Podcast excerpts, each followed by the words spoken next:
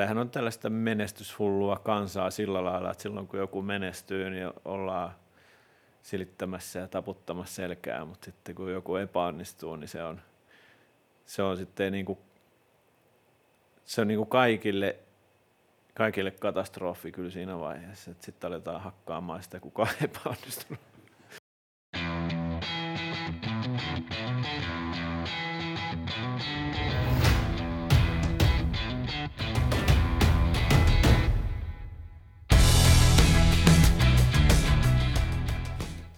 Tervetuloa Game Changer podcastin uuden jakson pariin.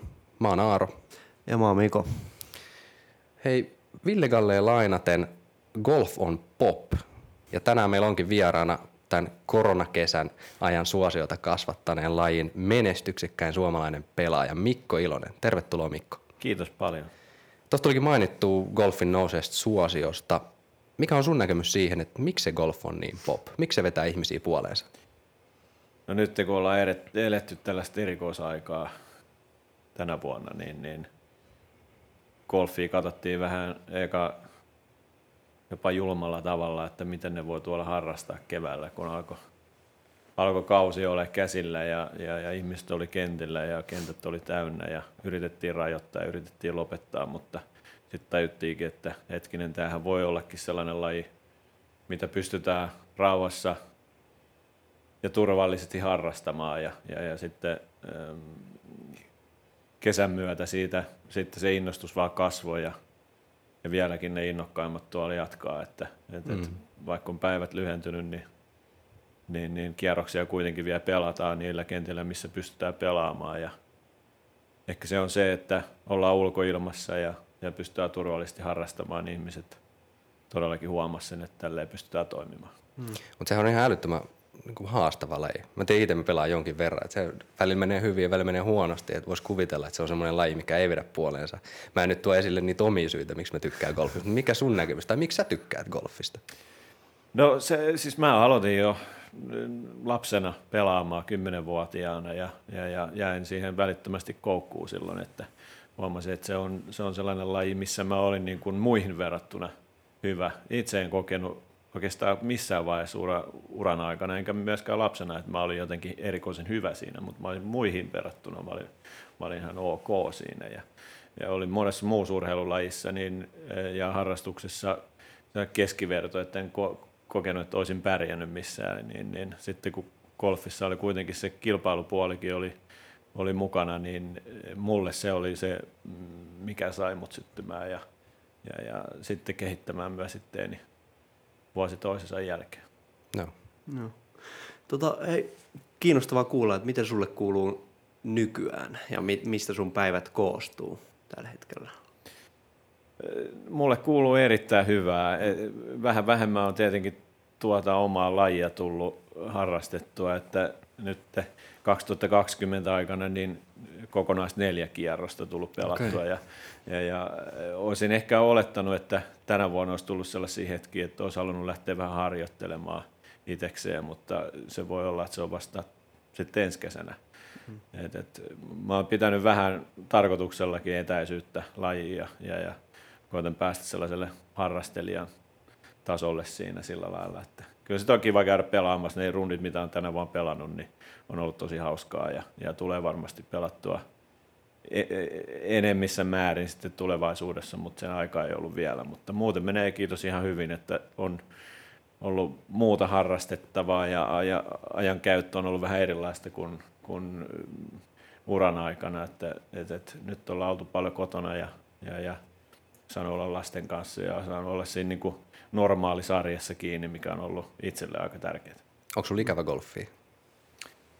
Ei ole. Et, et mä kävin alkuvuodesta muutama, muutamassa kilpailussa paikan päällä ja, ja, ja moni tietenkin kysyi siinä vaiheessa, että tekisikö mieli olla tuolla ja silloin kun on tullut jotain majoreita telkkarista ja itsekin seurattua, niin, niin joku saattaa kysyä, että tekisikö mieli olla tuolla, niin se on joka kerta ollut sellainen vastaus, että ei kiitos, että se aika on eletty.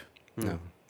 Mitä me katsottiin vähän tuota taustatietoa ja, ja tota, sä, sähän olet perustanut yrityksen, missä te suunnittelette golfkenttiä.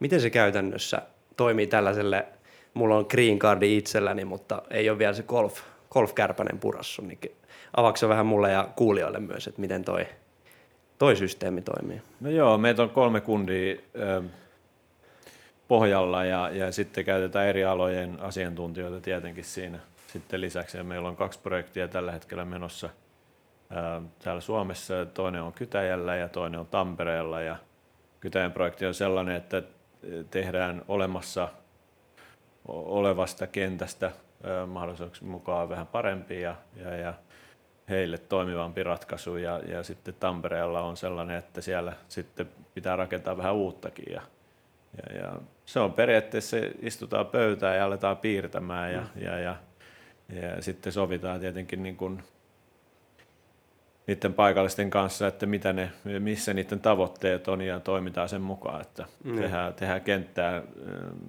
niille, ketkä, ketkä niillä on asiakkaina ja, ja, ja tietenkin mahdollisimman paljon kaikki ihmiset huomioon ottaen, niin, niin se pitää ratkaista jollain lailla ja, ja sitä me tehdään. Hmm. Miten sä sanoit, että tehdään parempi, parempi kenttä, niin onko se niin kuin tehdä siitä vaikeampi vai onko se Ei, peruskunnossa? Se, se tarkoittaa ennemminkin sitä, että se on nautittavampi hmm. joka tasolla ja, ja mitä parempi pelaaja, niin sitä enemmän halutaan haastetta ja sitten mitä mitä aloittelevampi pelaaja on, niin se tarkoittaa, että heille mielekkäämpi kenttä tarkoittaa sitä, ja parempi kenttä sitä, että se on vähän helpompi. Elikkä, niin just, ja, ja pitää ottaa, se, siinä samalla tulee se, että pitää ottaa kaikki huomioon, että kaikki pelaa vähän eri lyöntipaikalta sitten aloituspaikalta, niin, niin silloin sitä voidaan katsoa vähän joka pelaajan näkökulmasta. No, miten sä näet Suomen golfkentät yleisesti verrattuna vaikka maailmankenttiin, missä sä oot pelannut? No siis hirveästi me vaikuttaa tämä kauden lyhyys täällä näin, että et, et kentät kärsii tuosta talvesta jonkun verran ja elää vuosien mittaan ja sitten jossain vaiheessa tulee siihen kuntoon, että niitä on pakko rempata ja, ja, ja useat kentät on rakennettu vähän liian pienellä rahalla alusta, niin sitten niitä joutuu rempaamaan sitten vähän useammin. Ja, ja, mutta se on ihan mahdollista saada toimimaan alusta asti täällä, täällä näillä leveyspiireillä, kunhan siihen vaan tuupataan tarpeeksi iso alkupanos, niin, Joo. niin, niin kentistä tulee tarpeeksi hyviä. Joo. Hei, kelataan vähän urassa taaksepäin. Vuoteen 2001 asti sä pelasit niin sanotusti amatöörin statuksella. Mikä on tota, tämmöiselle ei niin golf, golftietoiselle henkilölle, niin mikä on amatöörin ja ammattilaisen ero golfissa? Se on hyvin selkeä. Amatööri ei ota rahaa vastaan peleistä.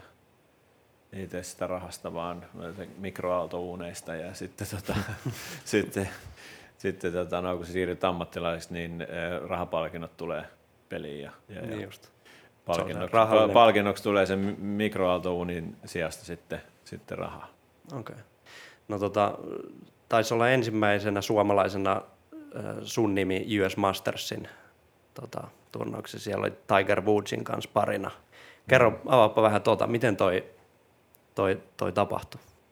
No joo, siis mä pääsin amatöörinä kilpailuun mukaan 2001 voittamalla vuonna 2000 um, The Amateur Championshipin hmm. Tää, tän, täällä mantereella tuolla eh, Englannissa ja, ja, ja tota, sitten 2001 keväällä pääsin jo sinne US Mastersiin mukaan ja Tigerin Tigerin kanssa samaa ryhmää, mikä tuli itselle pienenä yllätyksenä, vaikka siinä oli muutama päivä aikaisemmin asiasta puhetta kilpailun johtajan kanssa, kun kysyi multa, että kenen kanssa sä haluaisit pelata. Ja oletin että sen olevan niin kuin jonkunnäköinen vitsi, että se vaan niin kuin halusi jutella mun kanssa, mutta tuli mainittua siinä keskustelussa, että Tigerin kanssa olisi kiva pelata. Ja sitten kun lähtöajat tuli kaikille nähtäväksi, niin, niin siellä oli Ilonen ja Woods oli samassa ryhmässä. Millainen kaveri se Tiger on tuollaisessa kisatilanteessa? Ähm, sen äh, jollain lailla mielialat vaihtelee ihan samalla lailla kuin kaikkien muiden, mutta se, se kilpailuhenkisyys kyllä näkyy siinä, että se käy todella kuumana välissä kentällä, mitä ei näe äh, ehkä sitten TV-kuvien perusteella. Joo. Jos et sä seuraa sitä niin kuin kävellen mm, kilpailutapahtuma aikana, niin, niin ne jää näkemättä. Et, et siellä siellä ollaan opeteltu esimerkiksi kiroilemaan silleen, että välttämättä yleisökään ei huomaa sitä. Mm. Ja, ja pystytään huutamaan ihan täysin se. että mä oon pelannut sen kanssa äm, toisaalla sillä lailla, että se on huutanut aivan täysiä kunnon kirosanan ja tukki suunsa pyyhkeeseen ja huus sinne, niin sitä ei huomannut kerta kaikkiaan muu, kukaan muu kuin pelikaverit sinne. Okei. Aika mielenkiintoista. Tota, niin kuin sanottu, niin sä olit silloin 2001 vuoteen asti amatööristatuksella. Oliko sulla jotain backup-pläniä sitten, että jos golf ei nyt sitten lähtisikään, että et siirtyisikään ammattilaiseksi, niin oliko No ei, ei mä, mä en nähnyt kyllä minkäännäköistä niin kuin sellaista epäonnistumisen mahdollisuutta, että en, en mä ollut ajatellut, että, ähm, että mä olisin siinä vaiheessa tarvinnut backup-planin, Mm. mm. vaikka se on niin kuin, siis, kaikki aina puhuu siitä ja varmasti itsekin on maininnut monelle muulle siitä, mutta kyllä sitä itse paino ainakin pää ihan sumussa menee vaan eteenpäin sillä lailla, että jossain näkyy siellä valoa siellä edessä ja, ja usko siihen, että ollaan oikealla tiellä. Että, että, että jos siinä olisi alkanut mieli harhailemaan silloin parikymppisenä ja, ja olisi ajatellut, että, että, että mulla on joku, mihin mä voin sitten tukeutua, niin mä luulen, että mä olisin jossain vaiheessa tukeutunut sille ja helposti ja olisin liuskahtanut sitä ja lopettanut kaksivitosena pelaamisen. Niin, niin. Mm. Oikea urheilijan mentaliteetti kyllä. niin en mä oikein nähnyt sitä, että se oli Mm. mm. niin vaihtoehtona siinä. Niin. Miten, kiinnostaa tietää, miten paljon esimerkiksi tuosta 2001 vuodesta golf on sun mielestä muuttunut? Varmasti tosi paljonkin, mutta onko jotain ihan selkeitä asioita? No joo, siis en mä tiedä, se oli ehkä jo, silloin oli jo se murros tullut, että, että, että oli jonkun verran fyysisemmäksi tullut, mutta nyt, nyt se näyttää siltä, tänä, näyttäytyy tänä päivänä siltä, että kaikki tuolta maailman kärkipelaajat otetaan kasapelaajia, niin kaikki, vois, kaikki niistä voisi olla jonkun toisen lajin tekijöitä. Eli mennään pari 30 vuotta taaksepäin, niin golfin pelaaja näytti golfin pelaajalta ja nyt Mm. ne näyttää niin kuin, joka ikinen niistä näyttää urheilijoilta, että ne vois olla vaikka koripalloammattilaisia tai ne voisi olla hiihtäjiä tai, tai mitä, mitä liian, niin se on ehkä muuttunut siihen suuntaan, mikä on tietenkin niin kuin koko lajille hyvä, mutta se, että tällä hetkellä paljon kuo, kuohuu Bryson DeChambeau'n ympärillä, mikä on vetänyt massaa parikymmentä kiloa lisää ja, ja, ja syö kahdeksan pizzaa koko päivän aikana. Että et se yrittää vaan saada niin kuin itteensä isommaksi ja isommaksi ja lyödä palloa mahdollisimman pitkälle, mutta se toimii sille, mutta se ei välttämättä kaikille muille toimi. Ehkä tuossa jo kosketettiinkin vähän rahaa ja monet meidän kuulijoistakin varmasti tietää, että golfissa pyörii aika isot rahat. Mistä se golfammattilaisen palkka noin käytännössä muodostuu? Mistä osista? No käytännössä se ää, raha on siellä kentällä. Eli ähm, golf on iso laji maailmalla sillä lailla, että TV-oikeudet oikeuksista maksetaan aika isoja summia ja, ja sitä kautta oikeastaan se raha alkaa sieltä sitten näkymään ja kerääntymään niihin kilpailuihin ja pelaajille ja, ja eri tourien jäsenten taskuun sit tulee sitten niiden kilpailuiden, kilpailuiden kautta, että se on ihan selvää, että se raha ja mitä me toivotetaan myös muille pelaajille tällä hetkellä on se, että se raha on siellä kentällä, että sitä on niin kuin turha lähteä koputtelemaan tuonne oviin ennen kuin on, on sit se pelipuoli pitää siitä rahasta kyllä huolen, että jos menestyt, niin sitä alkaa sitten tulemaan. Miten pystyykö Suomessa tavallaan Suomessa toi ammattilaisuus, niin jos sä pelaat pelkästään Suomen kentillä, niin onnistuuko se ammattilaisena niin? Vai pitääkö lähteä meren toiselle puolelle niin sanotusti? Kyllä täältä niin kuin ulkopuolelle pitää lähteä, että Mm. ky, kyllä se niin kuin aika ohkasta on sitten, jos, jos pelaa tässä paikallisia kilpailuja ja yrittää huijata ihmisiltä rahaa, niin se on, se on tota, tota, tota, eh, en mä näe, että sillä, niin kuin, sillä niin kuin elelemään pääsee. Että jotain muutakin pitää sitten varmaan tehdä. No mutta hei, semmoinen hyvä taloudellinen yleinen tilanne varmasti tuo turvaa siihen uran lopettamista ajatellen ja mahdollisesti myös loukkaantumistilanteita ajatellen. Miten pystyt sä ennakoimaan tai ennakoitko jotenkin sitä uran loppumista taloudellisesti? No en, mä olin sillä lailla onnekkaassa tilanteessa, että mä, mä olin niin kuin taloudellisesti turvattuna kyllä niin kuin aika monta vuotta ennen, ennen niin kuin uran loppumista, että se ei ollut minkäännäköinen tekijä mulle, enkä missään vaiheessa ajatellut, että se on, olisi jotenkin olennaista olla joku tietty summa pankkitilille rahaa ennen kuin mä pystyn lopettamaan. Että et se, se ei, se ei niin kuin ollut minkäännäköisenä määrittäjänä, että, että, että mä koin, että mä o, o, olin niin kuin turvattu aika kauan sitten ja, ja jos mä pystyn jotain järkevää tekemään loppuelämällä, niin, niin, niin, niin ei se niin kuin täysin lopu se, se tulokaan. Että, että, että jos en mä nyt ala ihan niin kuin rockstaraa elämää viettää, mikä ei, ole, ei olisi kovin tyypillistä mua, että jos mä nyt tästä olisin seonnut, niin se olisi ollut mahdollista, mutta ei ainakaan toistaiseksi ole vielä tullut sitä, että olisi alkanut niin kuin ihan kauheasti spreijaamaan sitä, mitä on jäljellä. Joo. Neuvotaanko tai puhutaanko yleisesti tuossa golfpiireissä tai liitoissa tai komiteoissa siitä, että pitäisi jotenkin valmistautua tai kannustetaanko valmistautua taloudellisesti uran loppumista ajatellen tai loukkaantumisia ajatellen? Niin mä tiedän, ei ole kauhean paljon esimerkkejä golfin parissa vielä niistä ammattilaisista, jotka olisi niin kuin lopettanut. Mm. Et, et mä, mä oon niin kuin sillä lailla yksi ainoista virallisista lopettajista, että muut, ketä on ollut mua vähän vanhempia tai on ollut jopa nuorempiakin, niin ne ei ole välttämättä niin kuin virallisesti sanonut ikinä lopettavansa, vaan, vaan edelleen haikailee jollain lailla pelin perään tai, tai sitten pysynyt lajin parissa, että alkanut opettaa ja on, on niin kuin siellä toisella puolella sitä golf-ammattilaisuutta, mutta äm, neuvoa varmasti saa mm. ja esimerkiksi mulle on tullut tosi paljon yhteydenottoja niin kuin noin yleisesti niin kuin raha-asioita, niin lajin sisällä olevia raha-asioita olla multa uudeltu ja, ja mielellä annan niihin vastauksia, jos vaan voin jotenkin auttaa. Että se ei ole niin kuin, on pitänyt oven raollaan, jos joku haluaa jotain kysyä. No. Hei, edetään henkiseen puoleen. Se on ollut aika puhuttava aihe viime aikoina urheilijoiden piirissä ja myöskin golfissa aika tärkeä puoli, tuo henkinen puoli. Tota, miten itse hallitsit paineita, varsinkin kun ne kentät kasvoi koko ajan isommiksi ja, ja se amatööristatus muuttui siihen ammattilaisen statukseksi? Niin en mä tiedä, jollain lailla se meni käsi kädessä sitten, sitten siinä vaiheessa, kun alkoi pärjäämään. Öm, ensimmäiseksi tuli juniorit täällä Suomessa ja sitten tuli kansallisella tasolla pärjää, sitten pärjäs kansainvälisellä tasolla amatöörinä ja sitten alkoi pärjäämään jollain lailla ammattilaisena, niin jotenkin se meni niin kuin käsi kädessä, että sitä kasvoi sitten sen pelin mukana myös henkisesti ja, ja sitten ymmärsi, että oikein hyvin treenattuna, niin oli henkisesti valmiimpi.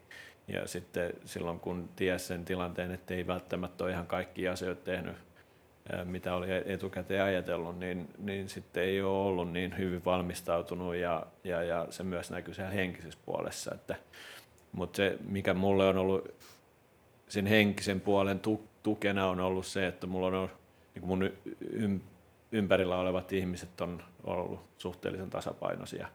Et, et, perhe, mistä tuun, niin, niin on, on tukenut järkevästi mua koko elämän ja, ja, ja sitten alkoi tulla myöhemmin jällä pe, oma perhe tuohon ympärille ja kaverit, että se, kaikki se vaikuttaa kuitenkin hirveästi siihen, että minkälaisessa ympäristössä sitten elät kotona ja, ja, ja mm.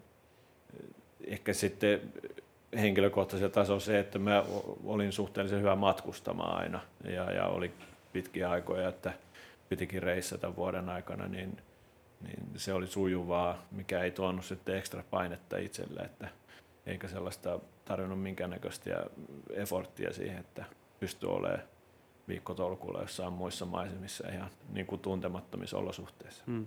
Varmasti ne erot tulee myöskin siinä, että sit jos ei osaa matkustaa, niin sit se, voi se, olla yksi, näkyy se voi olla yksi jolla... iso tekijä. Että mäkin hmm. tiedän sellaisia pelaajia, ketkä ö, olisi kyvyltä ja taidoltaan niin kuin, ö, ihan, niin kuin, ihan huippuluokkaa, mutta ei kerta kaikkiaan ole ikinä pystynyt matkustamaan. Mm. Käytitkö sä minkäännäköistä henkistä valmentajaa? Mulla ei ollut sellaista Mikä virallista rooli? henkistä valmentajaa. Mm. Mulla on aina ollut sama golf-valmentaja Timo Rauhala, Lahdesta kotoisin, mutta sitten tullut tänne pääkaupunkiseudulle, mutta Timo toimi myös jonkunnäköisenä henkisenä koulijana siinä, että hyvin niin kuin sellainen laaja ymmärrys urheilun valmentamisesta, niin, niin mä jossain vaiheessa pyrin löytämään jonkunnäköisen yhteyden jonkun henki, henkisen valmentajan kanssa, mutta siitä ei tullut mitään. Mm. Et, et, jutut jäi yhteen keskusteluun aina. Mm. Että, ehkä se voisi olla sellainen mielenkiinnon aihe, jos nyt olisi nuori Mikko aloittelemassa tuossa ammattilaisuraa tai, tai lopettelemassa amatööriuraa, niin se voisi olla sellainen aihe, mistä ottaisi vähän selvää, mutta se on ollut, ollut ja mennyt ja, ja kaikki kulkee niin kuin sillä lailla omia polkuja ja mulla ei ole sellaista polkua ollut, missä sellainen mentaalivalmentaja olisi ollut osa sitä. Niin just. Miten muuten mielenkiinnosta, miten kädin rooli sitten, onko sekin myöskin tässä niin kuin henkisellä puolella No on, on jo mm. se, että se ei niin kuin, e, e, tuo sellaista ekstra rasitetta, niin se on, se on ihan, vaan se auttaa sitä kokonaisuutta ja se on, mm. niin kuin pysyy omassa roolissa, että sitten ei tule yhtäkkiä golfvalmentaja siinä niin kuin kisojen keskellä, vaan, vaan pysyy omassa roolissa ja se on hirveän tärkeä ja, ja tukee sitä kokonaisuutta, niin, niin mä oon elänyt suhteellisen pitkiä kädipelaajasuhteita. Mulla eka kädi oli viisi vuotta ja toinen, toinen kädi oli sitten kymmenen vuotta ja sitten viimeinen kädi, kuka oli, niin, niin taisi mennä kolmisen vuotta yhdessä. Et mulla ei kovin montaa. Et se on yleensä aika tuulinen paikka mm. kädinä oleminen ja, ja vaihtuvuus on aika iso pelaajien keskuudessa. Että, mutta mulla, mulla kävi hyvä tuuri, ettei tarvinnut hirveästi niin kuin antaa potkuja. Eikö ollut Teemu Selännekin jossain? No joo, se, se oli ihan hupi juttu, hupi juttu joo. Aina niitä hupi juttuja, mutta sellaisia sitten mm, kyllä, kyllä. Ää, tuolla peleissä, niin nyt on ollut aina ammattimiehet asialla. Totta kai. Miten muuten yleisesti tuolla ammattilaisgolfareiden parissa, niin kuinka iso rooli tämmöisillä mentaalivalmentajilla on? Onko pelaajilla paljon niitä? Kyllä niitä on paljon ja, ja tuossa jokunen vuosi taaksepäin, niin tuosta Tourilla Euroopassa kiersi paljon mentaalivalmentajia. Lähinnä ne oli brittejä, ja niin kuin suuri osa, mutta sitten oli jostain tuosta, oli keski-eurooppalaisiakin. Ja, mutta tänä päivänä niitä ei näy ehkä niin paljon ihan sen takia, koska teknologia on sitten mahdollistanut sen, että yhteydenpito on niin kuin huomattavasti helpompaa, että pystytään mm. olla niin kuin kasvokkain, mutta sitten voi sanoa, että 15 vuotta sitten ei ollut niin helppo olla kasvokkain, vaikka sekin varmaan jollain lailla oli mahdollista jo silloin, mutta tänä päivänä ne ei matkusta niin paljon kuin aikaisemmin. Joo. Ja, ja niitä ei näy fyysisesti paikalla, mutta pelaajat on kyllä yhteydessä henkisiin valmentajiinsa. Joo. No sä mainitsitkin tuossa aikaisemmin, että nykypäivänä pelaajat on varsinaisia atleetteja, että voisi oikeastaan olla minkä tahansa lajin edustajia, niin – ilmeisesti voisi kuvitella, että myös sitten se tekninen taso on aika lähellä. Niin kuinka iso rooli siinä kilpailussa sillä pääkopalla on? No kyllä ne, ne on niin pieniä ne erot sitten huipputasolla ja on se laji kuin laji. Ja, ja sitten se, että sä saat pienen edsin jotain, tai sanotaan muuta fieldia kohtaan, niin, niin kyllä ne ne, usein ne pienet erot on tuolla pääkopassa sillä lailla, että sä oot tehnyt jotain pieniä juttuja sun arjessa paremmin kuin sun vastustajat ja, ja siitähän se on niin kuin loppupelissä kiinni. Mm-hmm. Et, et, lyönti, lyönti yhdessä viikossa, niin se voi olla niin kuin aika paljon. Se kuulostaa ihan hullulta ja sitten aletaan käymään läpi kierroksia takaperin, että tuolla olisi voinut säästää, tuolla olisi voinut säästää, joo, olisi voinut säästää, mutta se kuuluu siihen lajiin, että niitä lyöntejä rangaistuslyöntejä tulee mutta se, että mitä sä teet arjessa, niin se on, niin kuin, se on hirveän tärkeää ja, ja löytää sen pienen eron niihin muihin pelaajiin verrattuna, niin se on, se on, sen pitää niin kuin jokainen itse hiffata, että mikä se on sitten, mitä tekee niin. paremmin niin. kuin muut. Miten sä itse pidit pään kasassa esimerkiksi huonon reijän tai huonon kierroksen jälkeen? mä hajotin hirveän vähän mailoja uran aikana. että, että jotkuhan tekee sitä, että ne, ne aina lämäsee mailan poikki, mutta mä hajottan itse kuin kaksi mailaa. Ja, ja se oli jollain lailla sellaista kypsymistä, niin kuin ehkä iän myötäkin tuli vaan rauhallisemmaksi tyypiksi sillä lailla, että osas hyväksyä, että se on niin kuin yksi reikä tai yksi lyönti ja, ja sitten se osasi nähdä niin kuin vähän kokonaisuutena sitä, sitä peliä, että ei se niinku hetkauttanut suuntaan eikä toiseen. Tietenkin nuorempana oli, oli vähän tulisuutta enemmän, niin, niin se, mutta se kuuluukin nuorella olla ja silloin oli ehkä, ehkä se alkoi sitten myöhemmällä iällä se palo niin kuin vähentymään silmistä, niin, niin, niin sitä sitten myös niin kuin, sitten rauhoittui. No, mitä sä, miten sä neuvoisit semmoista klubipelaajaa, joka hermostuu vaikka en nyt puhu itsestäni tietenkään. Ah, joo, ei, kyllä mä, mä, mä, mä suosittelen, siis jos tulee sellainen tunne, että olisi kiva hajottaa mailla, mm. Niin kyllä niin kuin mä suosittelen, että hajottaa sen mailla. et, et se on ilman muuta, jos tulee niin kuin mieleen. Mutta sillä lailla se pitää olla hyvin suunniteltu, vaikka se tulee niin kuin hyvin nopeasti se tilanne eteen, niin, mutta kuitenkin silleen, että ei vahingoittaisi kauheasti muita ihmisiä siinä ympärillä, niin, niin sekin on mahdollista. Esimerkiksi oman polven ympärille on, se vaatii jo niin kuin aika napaka isku, että sen saa mailan poikki. Niin, mutta kyllä mä ehdottomasti suosittelen sitä, että jos tekee mieli purkaa, niin pura se heti siinä. niin Aaro. Pitää varmaan mennä maila-ostoksille sitten ekan kierroksen jälkeen. Joo. Miten tuo jännittäminen, oliko se kova jännittävä, jännittäjätyyppi onko joku hetki, milloin sä oot niin kuin erityisesti jännittänyt ihan hirveästi? Joku, um, joku no joo, siis on, mulla on, siis kyllä mä nuorena jo muistan – tilanteita, että on, on jännittänyt joku juttu esimerkiksi koulussa ja, ja, ja sitten myöhemmin jossain, niin kuin, että on pitänyt suoriutua jostain. Ja sitten uran aikana pelihommissa niitä on ollut niitä hetkiä, kun on tullut omituisia fiiliksi, että ei ole ihan tuttu olo ja, ja, ja on, on tota noin jännittänyt, mutta se, että se ei, ei niin kuin millään lailla leimannut muuraa, koska se, että jos jännittää liikaa, niin et se kyllä niin kuin sitten kovin paljon hakeudukaan sitten sellaisiin paikkoihin, missä se olisi potentiaalista, että se alkaisi jännittämään ja mm.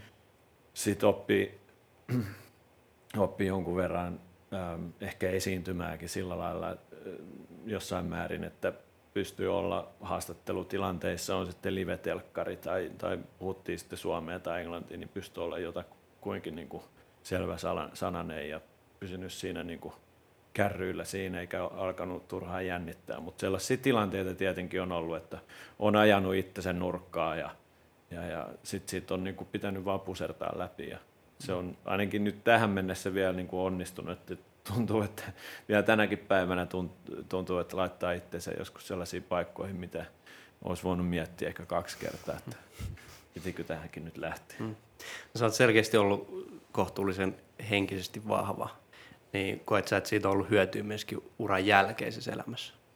No on, se, on, on, on siitä ollut hyötyä, koska se mun päätös äm, uran lopettamisesta oli hyvin selkeä. Et siinä ei, siinä ei, niin kuin, mä en jättänyt itselle sellaisia niin kuin, ovia ja ikkunoita raolleen siitä, että mä pystyisin niin kuin, tiedätkö, vuoden päästä sanomaan, että no, mä alankin taas treenaa.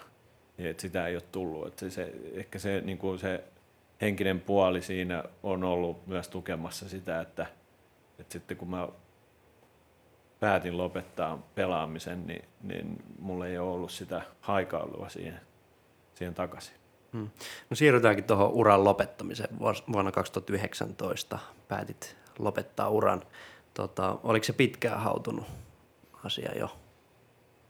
Siellä on saattanut olla sellaisia merkkejä ilmassa, mitä ei ole itse ehkä tajunnut, mutta sitten näin jälkikäteen, niin, niin ähm, siellä on ollut ajatuksia silloin tällöin, että, että, että olisi hyvä ehkä siirtyä seuraavaan vaiheeseen elämässä, mutta 2019 alussa mä päätin jättää muutaman kilpailun pelaamatta alkuvuodesta ja, ja sitten se kotona oleminen alkoi tuntua niin kuin jollain lailla niin kuin itse asiassa aika hyvältä ja oikealta – ja, ja sitten mä kelasin sitä pari-kolme kuukautta siinä, että, että mitä mun kuuluu tehdä ja en puhunut kellekään asiasta.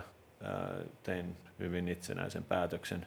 Vaimo tiesi, että jotain on hautumassa, mutta ei halunnut puuttua siihen. Ja, ja, ja tota noin, sitten keväällä mä päätin lyödä pillit pussiin ja olin toki käynyt mailan varressa siinä oli tarkoitus huhtikuussa alkaa 2019 pelaamaan, niin, niin pelit jäi siksi, että ennen sitä päätin, että en mä lähdekään reissuun.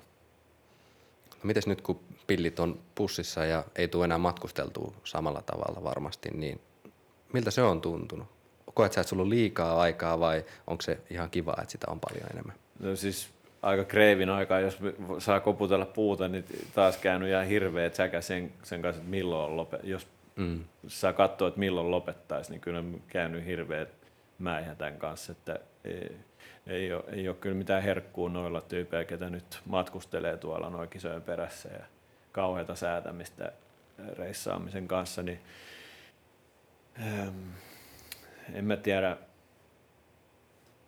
mä vaan lopetin niin kuin omasta mielestäni oikeaan aikaan muutenkin, että, että, että olisi sitten tietenkin niin kuin iän puolesta voinut jatkaa vaikka kuinka paljon. Ja, ja, ja, mutta sitten kun on ollut tuossa kotona niin ja lapset on tullut siihen ikään, että on no koulussa, niin, niin, niin sitten äh, haluaisiko sitä äh, kysyä lapsilta, että lähdetään hiihtolomalla fajan kisoihin, niin ei se, ei, se, ei se nyt oikein mene läpi enää. No hei, meillä oli viimeksi vieraana toinen Lahdesta kotoisin oleva huippuurheilija Ville Long, ja Ville esitti sulle kysymyksen. No niin. Kysymys kuuluu, että miten lasten saaminen vaikutti sun urheiluuraan? No mulla se vaikutti kyllä tosi positiivisesti, että se, sitä on ehkä muutaman muun urheilijan kanssa on ehkä ihmetelty, että hän on kokenut, että se on jollain lailla niin kuin häiriötekijänä siinä. Joo, se on, se on, se on vähän vähemmän unta ja, ja, ja ei ole niin paljon palautumista siinä sitten. Mutta mulle, mulle jotenkin elämä nasahti sillä lailla järjestykseen, että mä osasin pelin ottaa pelinä ja sitten pystyin olemaan paremmin läsnä siinä pelissä silloin, kun mä pääsin sitä tekemään. Mun ajankäyttö oli paljon tehokkaampaa kuin aiemmin. Mä en jäänyt pyöriskelemään, koska mä tiesin, että mulla on tietty määrä tunteja tässä näin. Ja sitten silloin, kun oli sitten lasten kanssa ja perheen kanssa, niin halusi antaa niin kuin oman läsnäolon siihen niin kuin sataprosenttisesti. Että se oli niin kuin hyvin selkeä, että mun ajankäytöstä tuli parempaa kerta kaikkiaan. Musta tuli niin kuin tehokkaampi. No. no sä sanoitkin tuossa, että se oli aika sun oma päätös lopettaa että itseksi teit sen, niin tuliko kumminkin jo neuvoja esimerkiksi, käytiinkin tuossa rahan puolesta, mutta sitten siihen uran lopettamiseen liittyy, tuliko neuvoja liitolta ja, tai jostain, jotain muuta kautta, että, että huomioikaa tiettyjä asioita sitten, kun se ura loppuu? No ei, ei, ei varsinaisesti. Et ei, mä luulen, että jollain lailla se niin kuin oma Öm, oma maine siinä on niin kuin ollut sellainen, että on suhteellisen tasapainossa ja, ja jos se olisi ollut epätasapainossa, niin sit niitä varmaan neuvoja olisi ollut enemmän. Mutta äh, mä uskon, että jos mulla olisi ollut sellainen tilanne, että mä olisin golfin jälkeisestä elämästä epävarma ollut, niin mulla olisi ollut ovia auki moneen suuntaan ja mä olisin kyllä esimerkiksi sinne liittoon voinut ottaa yhteyttä tai, tai ihan mihin muuhun golftahoon tai kaveriin firmaan, kenen, kenen kanssa on ollut tekemisissä näiden vuosien aikana, niin e, silloin niitä, mä tiedän, että on, on paljon paikkoja, mihin mä olisin voinut ottaa ja voin vieläkin ottaa yhteyttä, jos, jos näin kokisin, mutta toistaiseksi ei ole ainakaan ollut merkkejä ilmassa, että eikö olisi pystynyt jatkamaan normaalisti elämää eteenpäin. Hmm. Tuliko heti soittoja tai vedettiinkö hihasta, että täällä, täällä olisi vaihtoehtoja, tuu tänne? No joo, siis on tullut jo, tosi paljon on tullut kaiken näköistä tarjoulua, että, että, että vertaisin kalentereita esimerkiksi vaikka 2018 vuodelta versus sitten vaikka vuosi sen jälkeen, niin, niin joka päivällä on joku merkintä nyt sen jälkeen, kun on niin kuin lopettanut.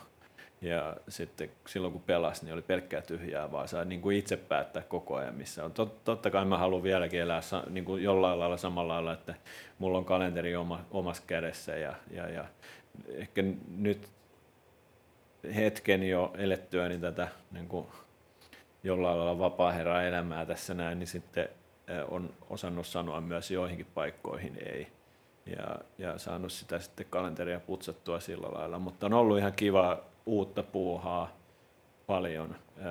on ollut aika avoimin mielin niin kuin kaikille uusille jutuille, mitä on tullut vastaan ja on, on kokeillut mitä hölmöimpiä juttuja tässä jo hmm. lyhyessä ajassa. Et selkeästi golfpiireissä niin toi siirtymä on ihan hyvin hoidettu. Näetkö näin? No en mä, se, se, ammattilaisena sä oot kuitenkin vähän niin kuin omillas. Mm. Et, et su, su, sun on pitänyt luoda ne, se, se oma verkosto siihen ympärille ja sitten se, että jos se verkosto on jollain lailla niin kuin kondiksessa, niin, niin kyllä se siihen pystyt sillä lailla luottaa, että ähm, jos sä kaadut, niin joku tulee vähän jeesaa sua ylös sitten. Että en, en mä näe, että kaveria jätettäisiin pulaa, mutta toistaiseksi on ainakin niin on ollut hyvä tilanne. No hei, millaisia taitoja sä oot saanut golfista? Mitä sä nyt oot pystynyt esimerkiksi uran jälkeisessä elämässä hyödyntämään? Aika vaikea kysymys. On aika, siis golf on niin kuin kokonaisuutena kouluttanut mua tai koko elämää varten sillä lailla, että niin koko kaikkinensa matkustaminen ja, ja, ja sitten se peli ja, ja mitä se vaatii ja, ja, ja on jokseenkin ehkä, en mä tiedä voiko mä sanoa itteni epäsosiaaliseksi ihan nuorena, mutta jos sanottaisiin, että mä olisin ollut vähän epäsosiaalinen silloin nuorena, niin ehkä nyt se on kyllä muuttanut mua sosiaalisempaa suuntaan, että kyllä mä oon niin, koen, että on suhteellisen avoin, helppo lähestyttävä ja, ja sellainen, kyllä se on niin kuin muokannut toi golf-elämä mua sen, sen uran aikana ja, ja, ja sitten tota, loppuelämää varten, että on se antanut mulle paljon, eikä se ole mitään ottanut vielä. Että. No mitä jos vähän yleistetään niin kuin yleisesti huippuurheilutasolle, niin miten sä koet, että millaisia taitoja huippuurheilijat omaa, jotka on hyödyllisiä esimerkiksi työelämässä? No sellainen, siis se on ihan päivänselvä juttu, että se on keskittymiskyky – panostus siihen, mitä on tekemässä, että pystyy keskittyä naisista pystyy keskittyä moneen asiaan samaan aikaan, mutta jos puhutaan että meistä, niin tota, pystytään keskittymään sataprosenttisesti siihen, mitä ollaan tekemässä sitä yhtä juttua. Ja se, on, se on ehkä sellainen, sellainen tota, tärkein asia kyllä, että et, et, ei anna ajatukseen haahuilla, jos on yksi tehtävä työn alla, niin koitetaan hoitaa se kunnolla. Yes. Joo, siirrytään urheilijoiden arvostukseen. Mitä mieltä sä oot? Onko sua arvostettu uralle ja uran jälkeen? On varmasti. Kyllä mä oon saanut huomiota niin kun ihan tarpeeksi. En mä, en mä sitä sillä lailla ikinä ajatellut. Ehkä joskus jossain foorumeissa on, on tuntunut, että on saanut saanut ehkä enemmän huomiota, mitä olisi niin kuin kaivannut. Että, että, mutta se on, se on tosi kiva kuulla, nyt, varsinkin tänä päivänä, kun tapaa tuttuja ja tuntemattomia, ja niitä tuntemattomilta tulee paljon kommentteja, että, että kiitos urasta, että, että olet toiminut niin kuin jollain lailla hyvänä esikuvana ja, ja on ollut nasta seurata uraa, niin se, on, se riittää mulle, että olisi yksi tullut sanomaan näin, niin mutta niitä on tullut aika paljon tämän lyhyen ajan sisään sen jälkeen, kun on lopettanut. Että mm. Ihan olen saanut paljon arvostusta ja sitten jo, jonain vuonna olin täällä, nostettiin urheiluäänestyksissäkin aika korkealle ja sai siitä, sitä kautta paljon huomiota.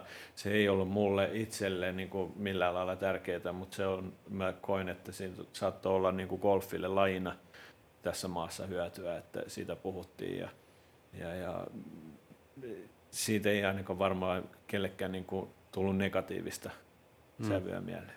Miten niin kuin yleisellä tasolla sit urheilijat, niin koet sä, että siellä on tilaa arvostuksessa kehittyä vielä? Niin kuin? No on varmasti, hmm. joo, joo. Kyllähän se tuolla niin kuin kansojen syvissä riveissä, niin siellä tota, jos, tai, aika usein tulee vastaan sellaista, että – että noikin tuolla meidän rahoilla menee. Sitten on vähän niin kuin epätellä, että miten, mitä tuo niin kuin tarkoittaa. Et, et, kaikki luulee, että urheilua, jo, jo, joka, jokaista lajia, jokaista urheilijaa tuetaan jollain lailla verorahoista, niin se, se tota, no ei välttämättä pidä ihan paikkansa, mutta ihmiset luulee näin, että Et, et kyllä se urheilu on kuitenkin niin tärkeä sitten taas ihmisille, kun tulee menestystä. Se tuo ihmisiä yhteen ja urheilu tuo yhteen, on sitten joukkue tai yksilölajeista kysymys, niin kyllä se kuitenkin niin kuin, tämähän on tällaista menestyshullua kansaa sillä lailla, että silloin kun joku menestyy, niin ollaan silittämässä ja taputtamassa selkää, mutta sitten kun joku epäonnistuu, niin se on, se on sitten niin kuin, se on niin kuin kaikille, kaikille katastrofi kyllä siinä vaiheessa, että sitten aletaan hakkaamaan sitä, kuka epäonnistuu. Hei, meillä on jakson loppupuolella yleensä tarkoituksena vetää tätä käytyä keskustelua vähän yhteen ja me annetaan aina meidän vieraan tehdä se. Ja me kysytään yleensä meidän vierailta sen teesit suomalaiselle urheilujärjestelmälle, mutta kun me ollaan Game Changer podcast, niin me kysytään sulta nyt Mikko, mikä on sun game changing plan suomalaiselle urheilulle? Aika pahan laitos. game changing. Mikä mulla tuli ensimmäiseksi mieleen? Nyt kun tämä on jollain lailla niin kuin tässä tässä ajassa ajankohtainen, niin Jan Vapaavuori. mutta mutta mä, mä, mä, en usko, että tästä Jan Vapaavuori itsessään tulee niin kuin, äh, koko peliä niin kuin parantamaan tai, tai helpottamaan. Et, et se tulee toivottavasti Vapaavuori pystyy tekemään omalla kaudellaan jotain. Mutta se oli nyt asia, mikä tuli mm. mieleen. Mä, mm. et, et, tässä näin kuitenkin niin kuin vaikein kysyit. Onko sulla mitään muuta, minkä sä nostaisit? Tai oletko kokenut itse, että meidän järjestelmässä olisi vaikka joku valuvika tai muu, joka estää sitä yltämästä parhaimmalle tasollensa? No joo, siis äh, kyllähän noi olisi hyvä niin kuin, saada yhteen täällä on paikalliset iso, isoimmat yritykset, ketkä toimii esimerkiksi maailmalla. Että, et, et, joo, sellaista yksilöiden tukemista ja tällaista pientä toimintaa on siellä taustalla, mutta voisiko ne tuoda itse asiassa niin kuin ihan oikeasti niin kuin saman pöydän ääreen. Ja, ja, ja siellä on kuitenkin aika isoja yrityksiä meilläkin, ket, ketä toimii ulkomailla monen kymmenen tuhannen ihmisen voimalla tuolla noin, niin niin, niin voisiko niistä löytyä sitten jonkunnäköinen niin kuin ratkaisu tähän näin, että ei, ei, ei yhden yrityksen tarvitse sitten laittaa paukkuja siihen ja, ja yrittää pari vuotta ja sitten vaihtaa urheilijaa tai mennä johonkin muuhun urheilun pariin. Että ehkä sellainen, että ne voisi toimia jollain lailla kimpassa. Kiitos, toi kelpaa meille oikein hyvin vastaukseksi. Joo, kiitos vieraalle, kiitos kuulijalle. Kiitos mun puolesta. Kiitos, kiitos. myös omasta kiitos, puolesta. Kiitos. Oli oikein mielenkiintoista mukavaa keskustelua. Joo. Palataan ensi viikolla taas uuden jakson pariin.